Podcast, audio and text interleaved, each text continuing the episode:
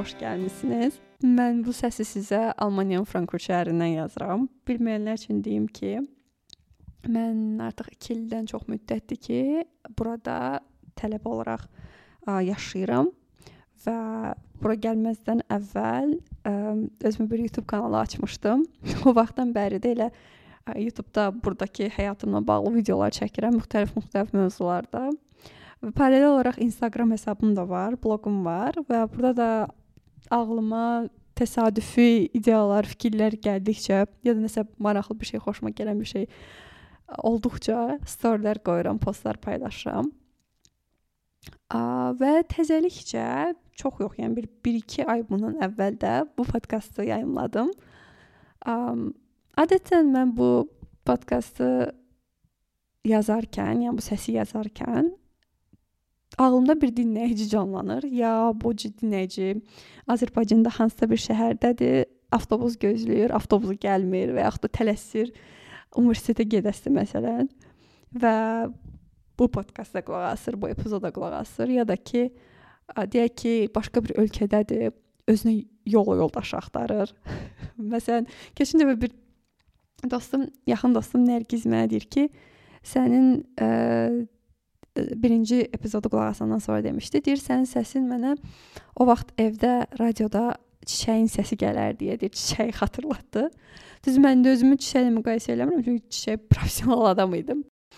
Speaker idi, amma ən azından Azərbaycan dilində yol yoldaş axtaranlara məncə bir ə, xoş təsir bağışlayar. Bu dəfəki epizodu düzü çox belə ustalıqla ölçüb biçməmişəm. Yəni mövzu olaraq nəzərdə tuturam. Biraz təsadüfi olacaq. Amma ümumi olaraq onu deyim ki, sizə dekabr ayı boyunca başıma gələnlərdən biraz danışacağam. Nə var, nə yox eləyəcəm. Ona görə gəlin keçək məclisdən içəri.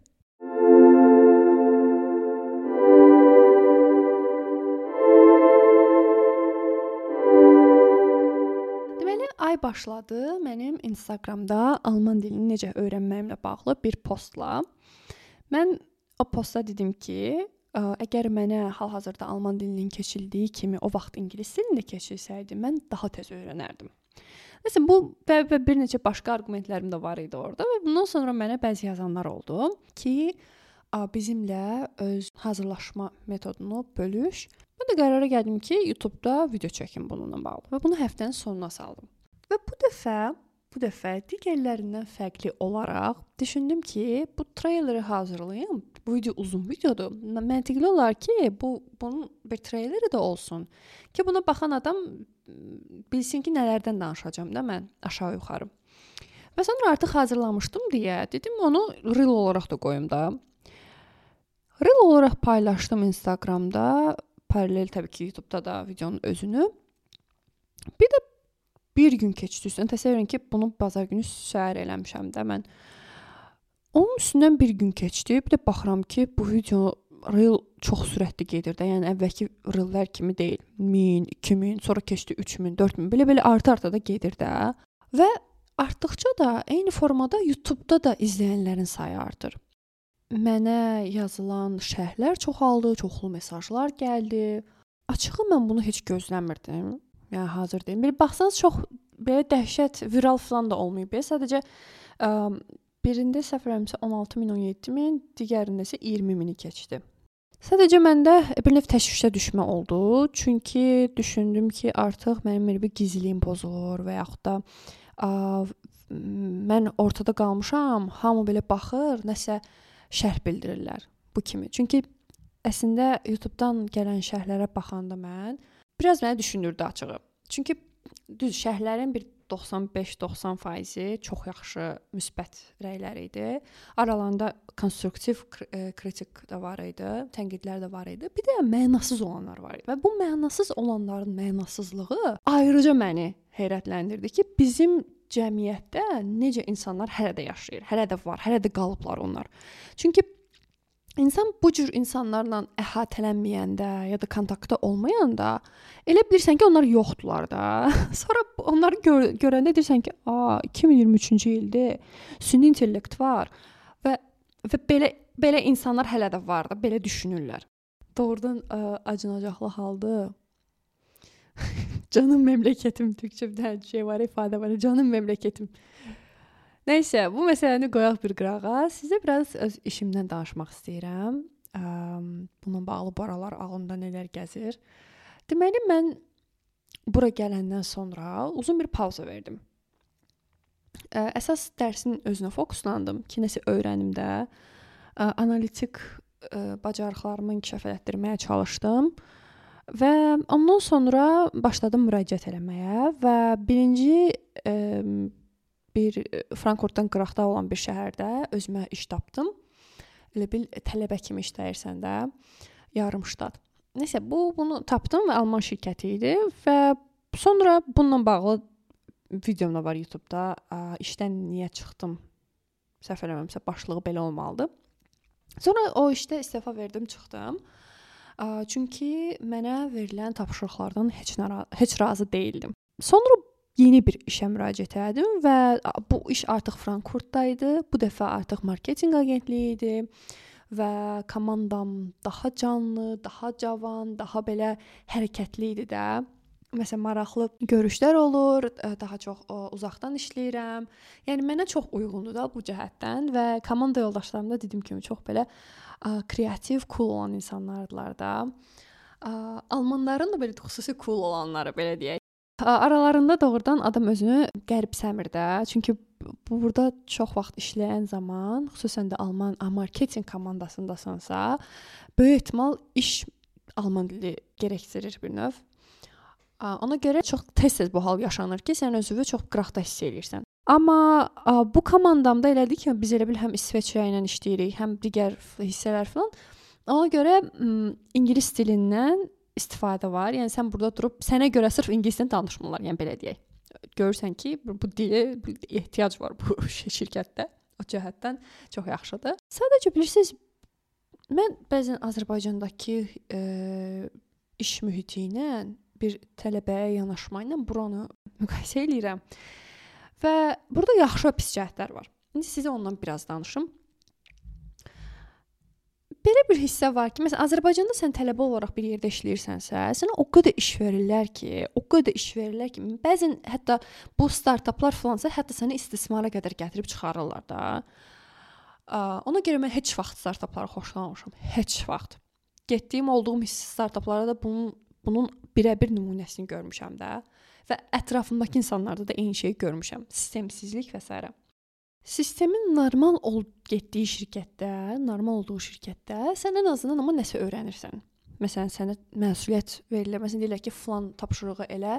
Halbuki müştəri ilə birbaşa ə, kontaktda olmaq ola bilər bu ya da nə bilim vacib olan şeylər ola bilər də, çox vacib şeylər. Sənə bunu güvənib verirlər və sən onun öhdəsindən gəlməyə çalışırsan. Mən bura gələndə gördüyüm fərq isə o oldu ki, burada birincisi tələbəyə çox hörmət var. Məsələn, tələbənin dərs qrafiki birinci gəlir. Əgər sənin dərsin yoxdursa, okey. Yəni sən durub ə, e, nadirən olur ki, məsələn sənə deyirlər ki, ə, dərsin var sənin, amma sən yenə də işi prioritetləşdirirsən. Belə ya da deyir ki, məsələn, nə olar bunu araya salarlar. Məsələn, belə belə şey çox az olur da. Sənin ə, e, menecerin birinci sənin dərs qrafikinə baxır və ona əsasən bir şey uyğunlaşdırmağa çalışır. Um, buradakı sadəcə sistemin də belə bir neqativ cəhəti var ki, sənə məsuliyyət çox verilmir. Yəni sənin rəhbərin daha çox əsas işləri özü görür. Və və özü də görür, məsuliyyət də tamamilə öz üzərindədir onun. Əslində bu bir tərəfdən yaxşı olaraq da şərhlənə bilər, amma nə isə. Um, belə Və mən də bunu necə öz özümdə necə hiss edirəm, necə təsirini görürəm, mən çox şey öyrənə bilmirəm. Mən əsas öyrəndiyim şeylər Azərbaycanda olanda işlədiyim şeylər və ondan sonra təhsilim zamanı öyrəndiyim şeylərdir. Mən ə, Bakıda olanda bir tələbə olaraq, tələbə işçisi olaraq elə belə yarım ştatda bu formada işə qəbul olmuşdum. Ondan sonra elə yarım ştat olaraq da işçi olaraq ə, qaldırılmışdım da, işə qəbul olmuşdum orada. Yəni hələ 3-cü kursda oxuyanda mən.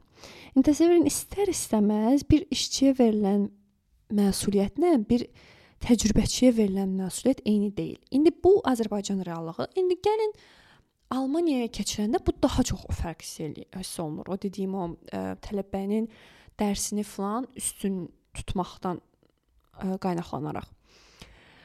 Mən də aradakı fərqi çox kəskin hiss eləyərək narahat oluram. Çünki baxın indi dekabr ayındayıq və gələn ilin avqustuna falan mən gərək iş tapım. Düzü işçi vizasına da müraciət etmək olar, amma yəni ümumilikdə deyim sizə ki, yəni burada məsələn artıq tələbə vizasının vaxtı bitdikdən sonra mən öz tezisimi yazdım, qutardım, hər şey bitdi. Ondan sonra sən burada qalmaq istəyirsənsə, işçi vizasına keçirsən, sənin işin var artıq, ya da ki sən ə, iş axtarma vizasına müraciət edirsən və o formada davam edirsən. Mən də hazırki vəziyyəti görəndən sonra deyirəm ki, bəs mən nəsə öyrənmədim axı. Mən əllə tutulur bir şey öyrənmədim. Bu qabaqda mən tam ştat e, işə müraciət necə olunacam? Yəni mən hansı biliklə məni götürəcəklər? Düzdür, bax niyə deyirəm? Biliyim var, amma o o məni qane eləmir də. Yəni sırf professional olaraq söhbət gedir də. Bir tam ştat işçiyə çevrilmək üçün lazım olan professionallığın yoxluğu. Bu qədər. Ona görə işimlə bağlı bu aralar onu düşünürdüm və biraz düşünürəm, o görəsə mən işi dəyişməliyəm. Yəni mən bu qədər öyrənə bilməm. Bir tərəfdən də bizim iş yoldaşlarımız doğrudan çox bilgili insanlardır. Sadəcə onların o qədər vaxtı azdır ki, sən onlardan çox çox bir şey götürə bilmirsən. Yəni adamlar daim bir şeydən o bir şeyə, o birisi şeyə qaçırlar. Ona görə biraz çətinləşir bir iş götürmək. Özüm üçün düşündüyüm yəni hazır nət bu nəticəyə gəlmişəm ki, yaxşı olar ki, səbr göstərim. Çünki bəzən adam istəyir ki, qısa müddətə nə isə əldə eləsin. Xüsusən də burada elədir ki, sən Bakıdakı kimi deyil də. Məsələn, Bakıda bir işə girdin, bir ayın içərisində sən artıq o işdəki elə bir çoxdan işçisən, belə bir hissin olur ümumilikdə götürəndə. Burada elə deyil. Burada sən 2-3 aya, hə, o hiss, o nöqtəyə hələ 2-3 aya gəlib çıxırsan. Ona görə ə, bu bu kimi problemlər yaranır və mən də düşünürəm ki, gözləntilərimi biraz aşağı salmalıyam və biraz biraz səbr göstərmək, bir gör nə olur. Bəlkə fərqli tapşırıq gəldi. Özün elə bunu açıq formada ifadə elə. Bəzən adam deyir ki, adam düşünür ki, ə, qarşımdakı onsuz da bunu bilir də. Mən bunu illaki deməliyəm, onu bilsin. Məni oxumağı bacarsın da bu kimi şeylər. Amma əslində qarşımızdakı insanlar bu şəxsi münasibətlərdə də ola bilər və yaxud da professional münasibətlərdə də falan onların bəzən başı o qədər qarışıq ola bilər ki, onlar bunu görməyə bilərlər. Ona görə yaxşı olar ki, bir şeyi açıq formada kommunikasiya etməyi bacarasan, öz fikrini bildirəsən o insana, ondan sonra alınmırsa, sən onu o o vəziyyətdən çıxmaq yollarını düşünəsən.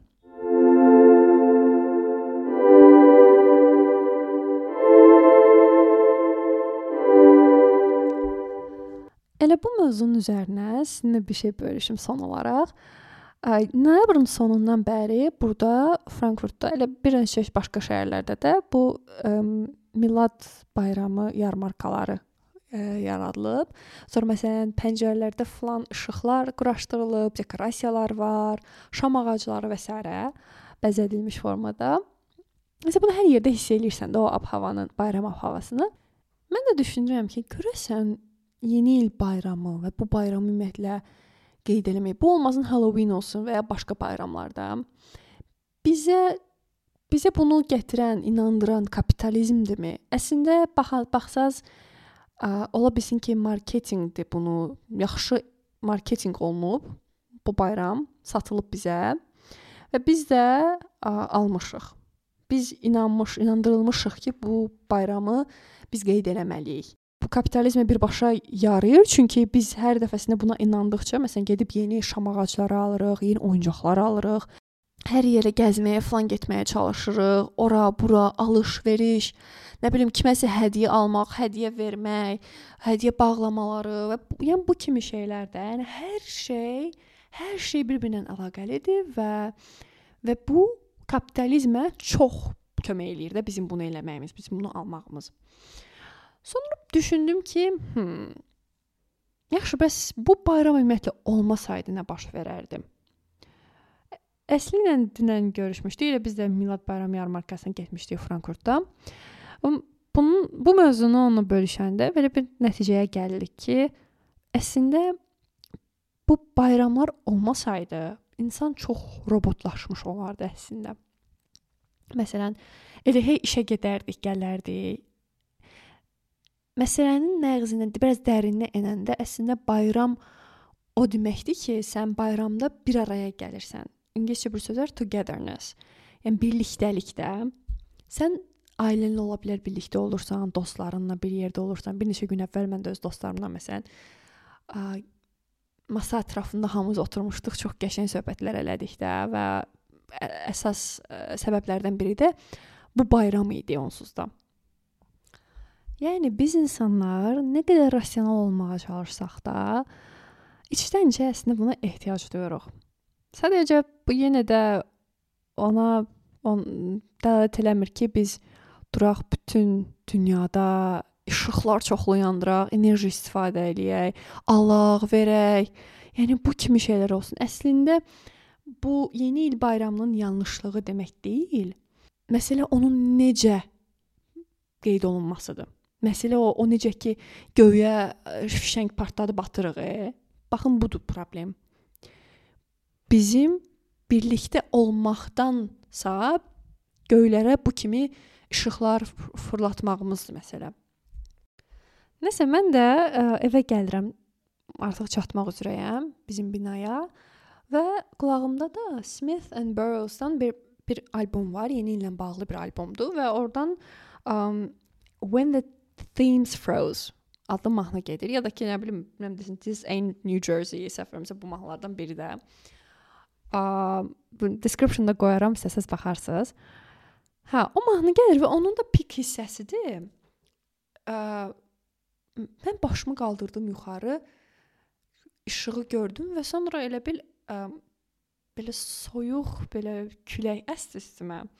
Bir anlıq belə özümü o anda itirdim. Düşündüm, biz doğrudan da necə də ehtiyacımız var belə şey. Biz necə də əslində varlıq olaraq güclü varlığıq, amma bir o qədər də kövrək varlığıq da. Necə belə bu kimi nüanslar, bu kimi detallar bizim üçün vacibdir.